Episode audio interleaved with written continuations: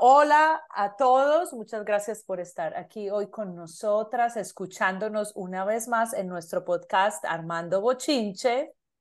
Rompiendo el silencio colonial paso a paso por Adriana Ramírez y Margarita Pérez García. Hola Adriana, hoy te tengo una pregunta impactante. A ver. ¿Qué es eso? Edúcame, por favor. ¿Qué es eso de la posicionalidad? ¿Por qué la posicionalidad es importante y cómo impacta las obras que escribimos y por consecuente le damos a leer a los estudiantes? Tres preguntas en una, tres por uno. Baratísimo. Bueno, empecemos, empecemos esto. Empieza por la posicionalidad. ¿Qué es esto de la posicionalidad? Exacto, entonces empecemos. La posicionalidad son las diferentes posiciones sociales y de poder, todas esas cosas que hacen a Margarita Margarita y que hacen a Adriana Adriana, cómo eso determina nuestras identidades y el acceso a diferentes cosas en la vida, en nuestras vidas. Eh, describe relaciones de poder, describe opresiones, describe privilegios, describe muchas cosas y va variando durante la vida, porque hay cosas que van cambiando según nuestras situaciones. Esto de la posicionalidad dice un poco quiénes somos y es, es ahora algo que está, eh, es una práctica común entre abogados, entre investigadores, sobre todo en el ámbito de la salud, decir quiénes son y cuál es su posicionalidad, porque esto da una honestidad en el trabajo que están haciendo y muestra que es posible que su posicionalidad afecte los resultados de su investigación, del proceso que están llevando. Es algo relativamente nuevo en el mundo de los profesores. Entonces, ahí está la primera pregunta. ¿Cómo es como un perfil identitario? Exacto. Entonces, ¿Cuál es tu posicionalidad? Bueno. ¿Quién eres tú? ¿Quién soy yo? Entonces, soy una mujer inmigrante, por eso dije, cambia. Cuando vivía en Colombia no era inmigrante, ahora soy inmigrante y eso afecta muchas cosas. Una mujer inmigrante, eh, soy de Medellín, Colombia, tengo raíces afro-colombianas y raíces indígenas y obviamente raíces españolas tengo la piel clara y eso en Colombia era un privilegio y en Colombia nunca fui víctima de racismo debido al mm. color de mi piel. Cuando ya me mudé a Canadá y soy inmigrante, la piel clara me da un privilegio también, pero comencé a sentir la discriminación por ser la otra persona. Tengo un acento el acento es complicado vivir con acento porque lo miran a uno como si uno no supiera hablar ni supiera pensar. Em, y cuando estoy estresada, el acento se me sale más. Es impresionante. a mí también. No, bueno, soy hija, eh, mi, mi, mamá no terminó el bachillerato y mi papá no terminó la universidad. Mm. Entonces, sin embargo, tengo una maestría porque los dos me apoyaron mucho eh, estudiando y para ellos que yo estudiara y terminara mis títulos era muy importante. Casada, no tengo hijos, atea, em, soy neurodivergente, soy disléxica y todo el ser disléxica me ha afectado durante mucha parte de mi vida, me he sentido estúpida por mucho tiempo hasta que me di cuenta que no era estúpida, que era disléxica y que el ser disléxica tenía otras ventajas que yo antes no había visto. Eh, soy escritora, escritora de novelas en español para estudiantes de español, maestra de español. Soy psicóloga en Colombia, pero en Canadá lo que uno es en sus países no cuenta, como si desapareciera. Y estoy en un proceso de descolonización, descolonizándome a mí misma. Bueno, te toca. Ahora yo tengo que hablar de mi posicionalidad, si apenas acabo de aprender lo que es una posicionalidad. Este, bueno, tenemos cosas comunes. Soy una mujer inmigrante, he sido inmigrante la mayor parte de mi vida, he sido inmigrante desde que tenía 19 años. Este, mm, también hablo la lengua del país en el que vivo con acento. em, lo cual en mi profesión tiene sus ventajas porque siempre quieren a profesores exóticos, quieren profesores que sean de lengua materna de la lengua que enseñan. Entonces, es una ventaja en ese sentido, pero es una desventaja como cuando estoy en la calle, porque la gente inmediatamente cuando te escuchan con acento, la gente es un poco patronizing y te tratan como que si no supieras pensar.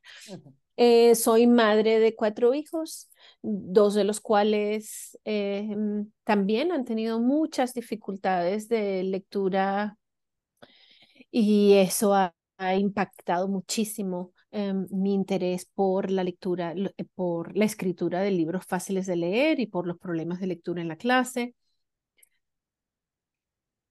Sí, yo no soy white passing, yo no paso. Yo soy morena y tengo el pelo, como decía mi mamá, tengo el pelo malo, tengo el pelo chicha, tengo el pelo así. Y eh, cuando yo inmigré a Europa, la cosa es de, ser venezolano, de ser colombiano, es que no hay un tipo físico que define, eh, que nos define. Entonces, según cómo eres, puedes pasar por otras cosas. Y yo en Europa o en Francia, en donde viví la mayor parte de mi vida, pasaba por árabe. Entonces, tenía el doble racismo. Tenía el racismo contra los árabes todo el tiempo, antes de abrir la boca por mi apariencia física y después de abrir la boca por ser latinoamericana. Entonces tuve que negociar esos dos espacios de discriminación toda mi vida, em, hasta hoy en día. Sí, soy católica, pero no practico. ¿Qué más dijiste? Creo que eso es todo. Sí, también eres escritora, ya dijiste eso. Y también soy escritora y soy maestra. Em, soy maestra de español en primaria y en secundaria y creo que esas son las cosas que me determinan, ¿no? Em, tengo raíces de afro-venezolanas, tengo raíces portuguesas, tengo raíces españolas, no me parezco a mi mamá, tengo hijos tengo dos hijos que no se parecen a mí porque son white passing y tengo dos hijos que son más oscuros que yo y eso también impacta todo lo que hago, incluso lo que escribo, lo cual me lleva a mi otra pregunta. ¿Cómo nuestra posicionalidad impacta las cosas que escribimos? Bueno, para mí es muy claro, porque yo escribo desde esa posicionalidad. Yo comparto en mis historias, comparto con el mundo cada parte de lo que yo soy. Y los que me conocen, que leen mis historias, saben que en cada una hay un pedazo de mí. Hay un pedazo relacionado con mi forma de ver y entender el mundo, mi forma de relacionarme con la naturaleza, con los animales, mi forma de entender el proceso de descolonización. Entonces, desde esa posicionalidad escribo y a través de mis historias busco romper ese silencio colonial, busco romper esas relaciones de poder, voltear la torta y mostrar una mirada diferente que el de afuera no la puede ver a no ser de que alguien de adentro se las muestre. Entonces, mm. claramente mi posicionalidad influye cada palabra que pongo en mis libros. Entonces, por ejemplo, en este libro, La marimba de mi abuelo, que a fin de cuentas es una, una literatura adaptada para los alumnos que están aprendiendo español, pero sigue siendo un producto cultural en el que tú hablas de tu tierra, de tus raíces, de tu familia. Este libro no podría ser el mismo si hubiese sido escrito por otra persona. Exacto. Si alguien decide, alguien externo con una posicionalidad diferente, decide escribir sobre la historia afrocolombiana, porque mi abuelo era negro, eh, la historia afrocolombiana desde una posicionalidad externa, por ejemplo, norteamericana, europea, no logra llegar a esas raíces de la misma forma que yo lo hice, porque estoy hablando de mi propia familia en mi propio país y de mi propia historia. Ya, y eso, este, mm, eso crea una relación con el episodio pasado, ¿no? Con la importancia de quiénes, de los autores que escriben las historias que llevamos a la clase de español, lengua extranjera, ¿cierto? Porque tú estás escribiendo desde adentro. Exacto. Entonces, mi tercera pregunta es, ¿y por qué es importante? ¿Por qué un profesor de lengua extranjera este, tiene que estar averiguando o buscando o informándose o de, sobre la posicionalidad de los autores de los libros que lleva a su clase? Porque la posicionalidad de un autor puede perpetuar estereotipos a la hora de escribir libros, puede narrar, un autor narra desde donde es. Entonces, un autor norteamericano narrando una historia o narrándonos a nosotros, eh, colombianos o venezolanos, no está haciendo una narración auténtica porque no está escribiendo desde las raíces de lo que es ser venezolano o colombiano. Entonces hay un montón de estereotipos, bias, como decimos en inglés, esa palabra en inglés me encanta, bias, no sé la precisión, ¿qué, qué palabra se te ocurre en sesgo. español? Sesgo, sesgo. No hay esos sesgos, eh, perdón, hay una cantidad de sesgos porque mm. es imposible que no los haya, es imposible y llevan la historia a donde ellos creen que la tienen que llevar que esto me va a llevar al punto de por qué empecé a escribir. Y empecé a escribir simplemente por esa posicionalidad, porque lo que leía sobre nuestros países, sobre nuestras historias y todo el material cultural al que tenía acceso como profesora de español, todos nosotros éramos pobres, todos los problemas son, esta gente está llena de problemas, son gente pobre, son gente que no tiene dinero, gente que no tiene acceso, gente es una eh, una fascinación con la pobreza, con las drogas, con la violencia, y esos son los sesgos que ellos manejan. Entonces, así nos han venido narrando, y la conexión con el episodio anterior es, primero nosotros no queremos que nos narren más, nosotros podemos narrarnos, y segundo, qué rico que los estudiantes escuchen y aprendan desde las voces auténticas de cada región. Sí. Bueno, pero antes de, porque quiero que leamos eh, una parte del libro de la marimba de mi abuelo, antes de llegar ahí, yo quiero que tú contestes esa pregunta, ¿cómo tu posicionalidad afecta e influye todas las historias que tú has escrito? Wow. Complicado. De hecho, yo que te conozco, yo que te conozco, cada que leo un libro tuyo, veo un pedazo. Hay algo de mí, hay algo de mí, hay algo de mí en los libros que yo escribo, por supuesto. Y, y también yo empecé a escribir por el mismo motivo, porque estaba harta de leer historias en las que mm, el blanco Salvador iba a los países de América Central, que hay muchos libros fáciles de leer que ocurren en Guatemala, en Nicaragua, en Panamá, en Honduras, a salvar a los pobres niños que no tenían camisetas, que no tenían ropa, que no tenían zapatos, que no tenían pelotas, que no tenían, o harta de ver libros en los que las personas de color eran siempre los malos de la historia, los ladrones, los rufianes, los que te engañaban, los hombres malos. Em, entonces, este, también pensé, cuando empecé a escribir, pensé, conchale, yo quiero escribir historias que sean inspiradoras, que tengan un mensaje positivo, que hablen de la belleza de nuestros países, em, aún, sea la belleza imaginaria, cosas que sean creativas, que inspiren a los estudiantes. Y, por eso empecé a escribir. Pero, por ejemplo, una de las cosas que me ha determinado como persona es ese afán de aprender nuevas lenguas. Y sobre todo viviendo en Nueva Zelanda, fue participar activamente en el proceso de descolonización y revitalización de la lengua maorí. Entonces, cuando yo escribí Itipurú, hay algo de, de ese amor por em, la cultura indígena que aparece también. Pero, por ejemplo, cuando yo, este, pues no, sí hay parte de mí en todos los libros que escribo, por supuesto.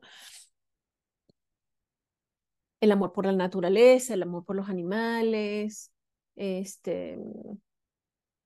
Cuando yo escribí El brazalete mágico, por ejemplo, que fue mi primer libro, yo quería que es una historia de fantasía, no, no, no, no se posiciona como un producto cultural en sí, en el que estoy hablando de algo típico de Venezuela, pero yo quería hablar de la violencia que nosotros sufrimos, ese legado de violencia familiar, porque a mi abuela, con 82 años, a ella la asesinaron. En, en, su rancho. Y yo no tuve la oportunidad de poder decirle adiós o despedirme de ella y, o de abrazarla o, o, de pasar ese duelo con mi familia. Yo no tuve esa oportunidad. Y por eso yo escribí este libro. Escribí este libro para poder reconectar con ella, para poderla traer de nuevo a mi mundo presente. Y, y pues sí, creo que hay una parte de mí en cada uno de los libros que escribo. Cuando hablo de esto, ya que estás hablando de, cómo escribiste este libro como una forma de reconectarte con tu abuela, cuando hablo de esto con otros autores, especialmente autores blancos, ellos se sienten atacados y creen que nosotras no queremos que ellos escriban y ese no es el punto. Simplemente lo que queremos es que haya un respeto hacia nuestras historias y que paren de narrarnos porque ellos también tienen sus historias y tienen muchas historias desde su posicionalidad que pueden compartir y que igual los, mm. nuestros alumnos se beneficiarían. Por ejemplo, en nuestra, en nuestra biblioteca de la clase tenemos que tener muchos tipos de libros. Están los libros eh, que, absolutamente culturales, los libros fuertes desde adentro que vienen de mm. la cultura de las voces auténticas latinoamericanas, pero yo también quiero tener libros que, que cuenten historias sobre, por ejemplo, siempre digo este ejemplo, en Colombia no había lockers. Cuando yo fui al colegio en Colombia, al bachillerato, allá no hay lockers. Uno carga con todo en su mochila. El concepto de locker, de casillero, no existe. Entonces yo veo estos lockers como profesora delante de mi salón, están los lockers de los estudiantes. Para mí es un, mundo de fantasía porque tienen fotos y se los decoran para el cumpleaños y es una cosa. Entonces yo quiero que un canadiense que se crió en una escuela con lockers me cuente una historia sobre un locker. Y esa historia la quiero leer yo y seguramente mis estudiantes aprendiendo español también, también. esas historias. También, de hecho, yo hice un, una encuesta con mis estudiantes en Nueva Zelanda, mis estudiantes de año 12, y muchísimos de mis estudiantes dijeron, bueno, aquí hay historias de Panamá, de Nicaragua, de Venezuela, pero, pero nosotros queremos leer en español historias de Nueva Zelanda también. Exacto, y entonces ahí necesitamos a los autores blancos que llenen esa, ese espacio de historias que no existen, que yo no puedo escribir, porque no está dentro de mi posicionalidad escribirlas, porque serían absolutamente falsas y, secas y, serían ser auténticas. Ahí los necesitamos a ellos. Pero allí tenemos un problema de mercado. Un problema de mercado. Y es que el mercado de libros fáciles de leer, de lecturas graduadas, es un mercado que está inminentemente asociado con la cultura, porque la idea es que si yo estoy enseñando español, entonces voy a escribir un libro en español sobre Cúcuta, porque Cúcuta es lo que vende. Y si le puedo poner en el capítulo 1 el mercado, en el capítulo 2 la arepa y en el capítulo 3 el café, entonces vende más porque puedo construir una unidad cultural sobre cada capítulo. Entonces, lo que vende, amiga mía, es que sea fácil y que sea cultural. Entonces, si lo que vende es que sea cultural, pues todos tenemos que apropiarnos de ese espacio cultural, independientemente de nuestra posicionalidad. Y eso es lo que ocurre.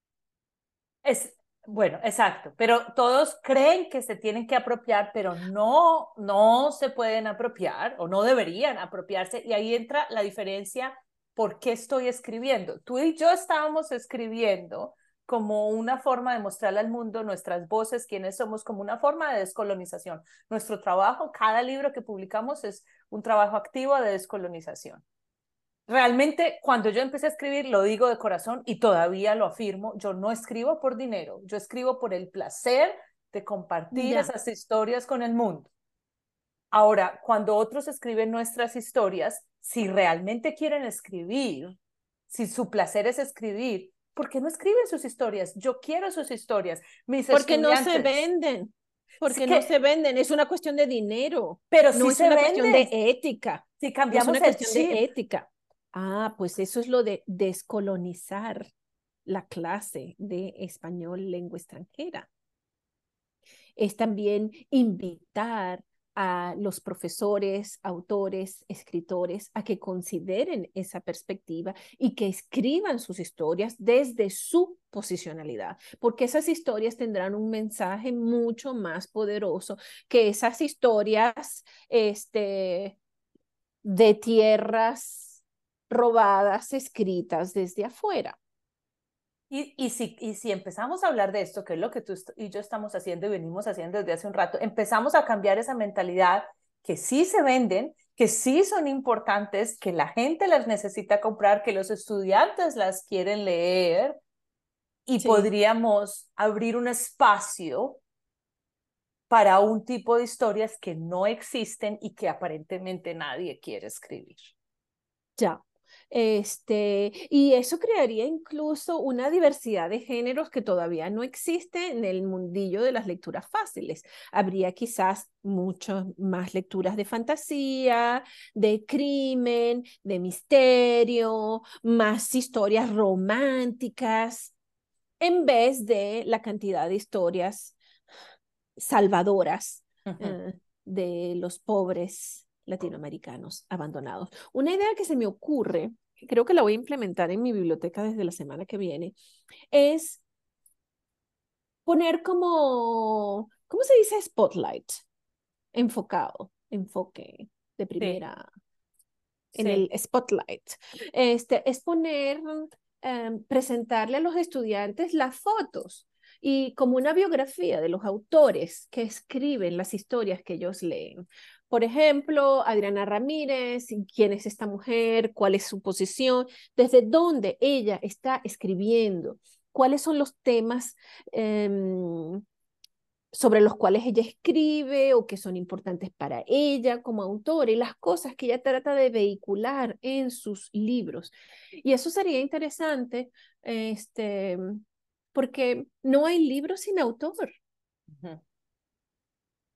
Exacto. Y, y aquí vuelvo y conecto con el episodio pasado.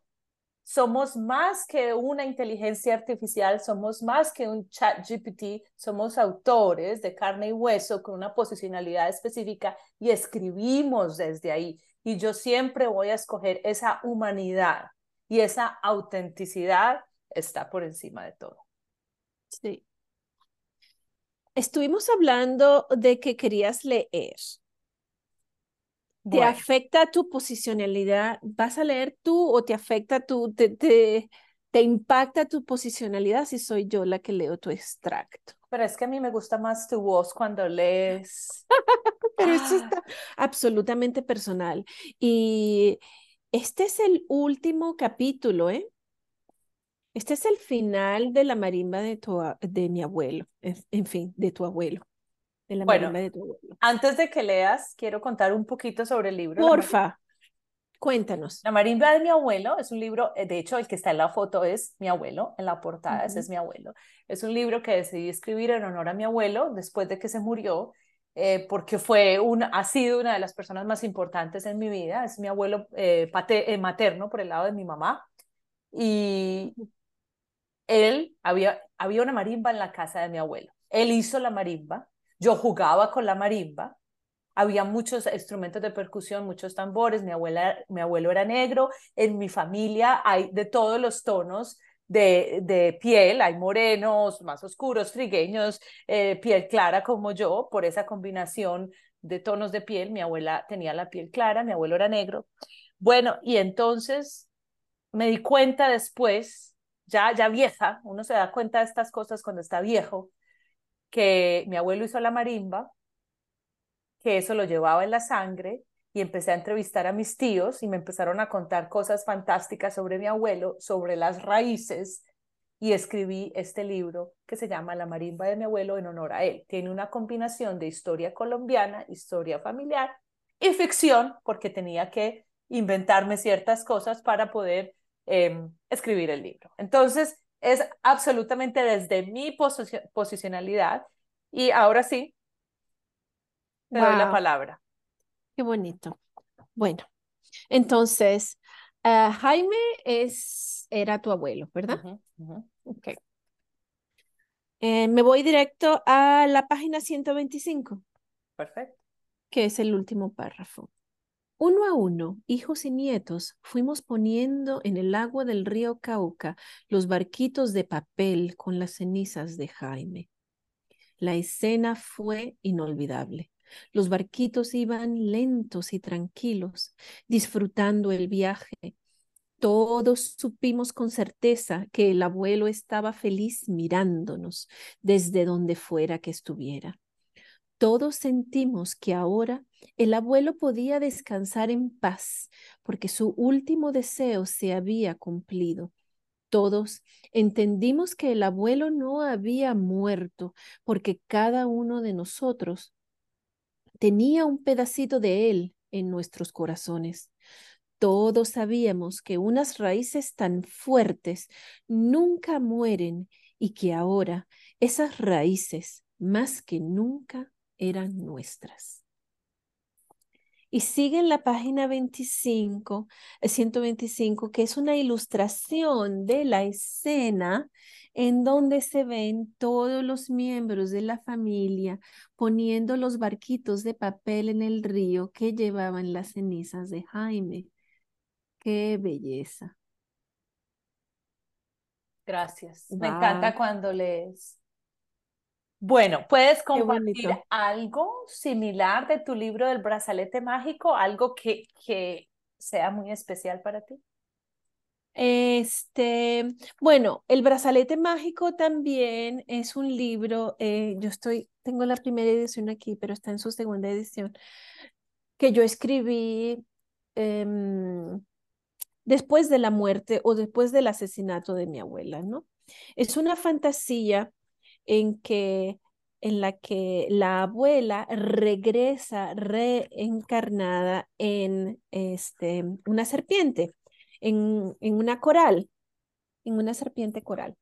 Y porque como la, la, vida de la abuela fue cortada antes de tiempo, ella regresa reencarnada en esta serpiente para ser el compañero o la compañera de su nieta en la historia.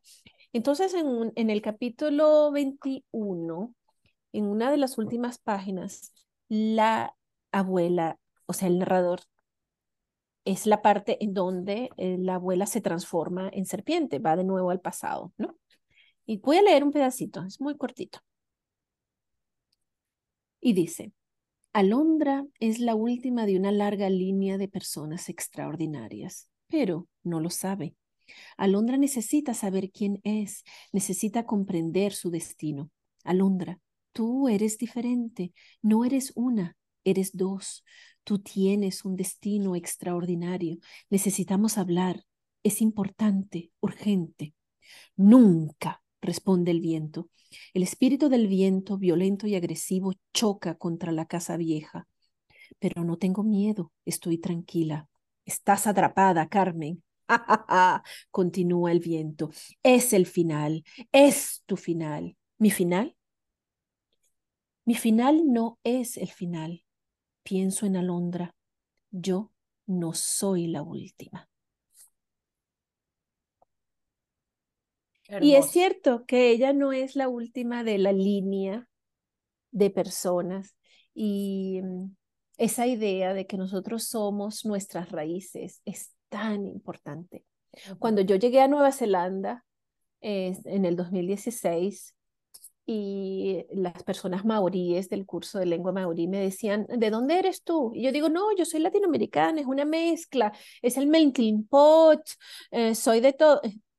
Ellos me pararon y me dijeron, no, no, no, tú no eres, tú eres, tú vienes de tus ancestros, tú eres de donde vienen tus raíces, cuáles son tus raíces.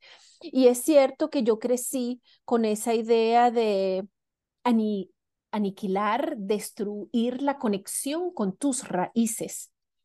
Y cuando yo crecí en Venezuela, en lo que se insistía era en el mestizaje. La riqueza es porque no venimos de ninguna parte. La riqueza es porque somos una mezcla de todo.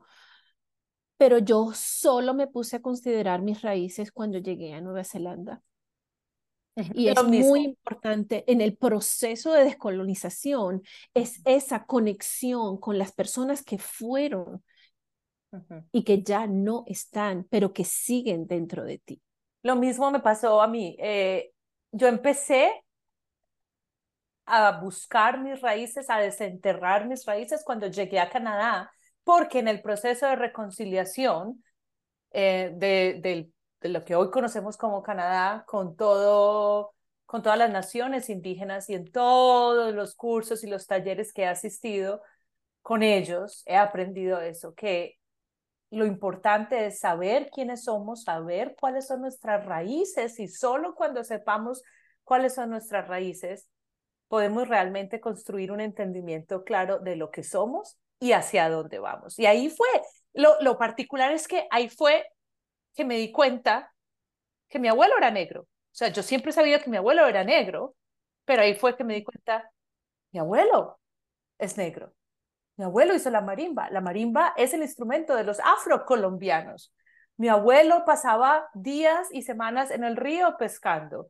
Mi abuelo, y empecé a pensar en mi abuelo, a hablar sobre mi abuelo, a preguntarle a mis tíos sobre mi abuelo. Mm. Y, pero todo ese proceso en Colombia, como, tú, como tú lo acabas de escribir, se intenta borrar. Se intenta borrar. Es cierto, en nombre del mestizaje. Exacto.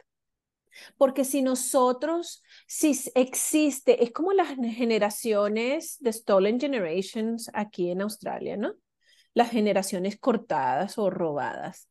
Si tú despegas, desprendes a la persona de sus raíces, pues es, entonces matas la cultura. Quitas la conexión con la lengua, quitas la conexión con la sabiduría ancestral, quitas la conexión con la tierra, destruyes todas esas conexiones y entonces lo que queda es este ser frágil como una muñeca en donde no tiene de dónde agarrarse. Lo particular es que las raíces que se quitan son las raíces no blancas. Ah, por supuesto. Porque las raíces españolas nadie nunca las ha dudado, las las afro, las negras, eran las que, de las que no se hablaba. Las indígenas eran de las que no se hablaban. Eso soy yo ya que me estoy yendo a hablar con gente, a, a poder sacar cosas e información. Las, las blancas no. Sí, y esa es una parte de la posicionalidad que solo en los círculos indígenas se presenta. Cuando tú te presentas en Nueva Zelanda o que tú te presentas en Australia, tú siempre presentas tu posicionalidad con respecto a tus raíces. ¿Quién eres tú? ¿A qué tierra perteneces? ¿De dónde vienes? ¿Quiénes fueron tus ancestros? Exacto. Aquí también, Pero es, en Canadá pero eso no ocurre en otros círculos. Y eso es importante también cuando se presenta un libro. ¿De dónde viene? ¿De qué tierra viene? Pues ¿Quién es el autor? ¿Qué conexión tiene el autor con la historia? ¿Qué conexión tiene el autor con los personajes? ¿Por qué el autor está escribiendo esta historia? Y por qué es importante que la leas. Exacto. Sí. Bueno, me encantó. Creo que le hemos, creo que le hemos dado la vuelta a la posicionalidad completa. Cerramos el círculo. Me encantó la discusión de hoy. Ok, amiga. Ok, todos. Solo te queda despedirte, despedirnos y hasta la próxima.